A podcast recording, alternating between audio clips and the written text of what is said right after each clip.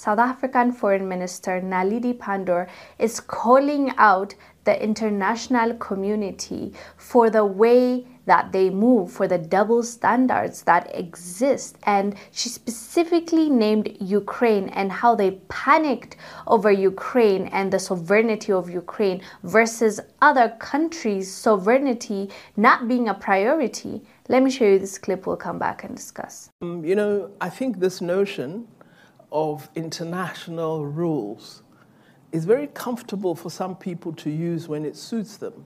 But they don't believe in international rules when it doesn't suit them, because they don't apply international rules or law equally in all circumstances.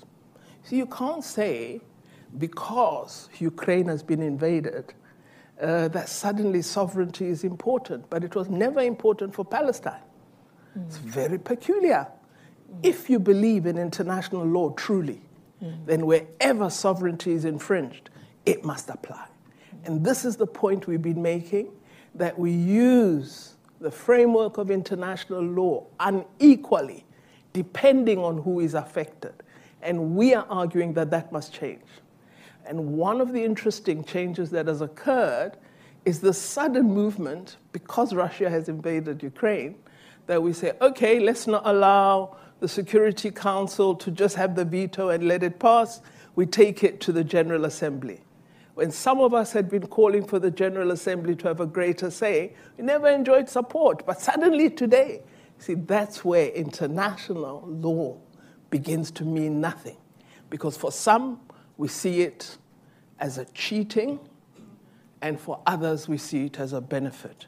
So our argument is, let's revise the international uh, multilateral system to ensure that we observe that post nineteen forty-eight has arrived. We are glad to see so many African leaders being bold enough to stand up for what is right and call out the international community when it's necessary, especially the Western world has been a bully for a long time now, and nothing has been said, nothing has been done.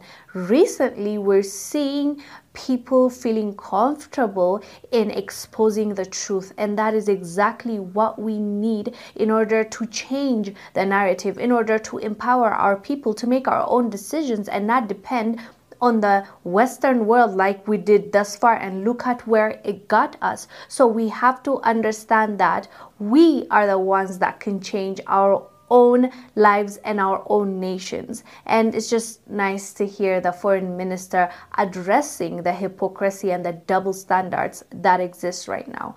Anyways, fam, let us know down below what your thoughts are about her speech. I am Wongel Zelalem. I'll see you on the next one. Bye.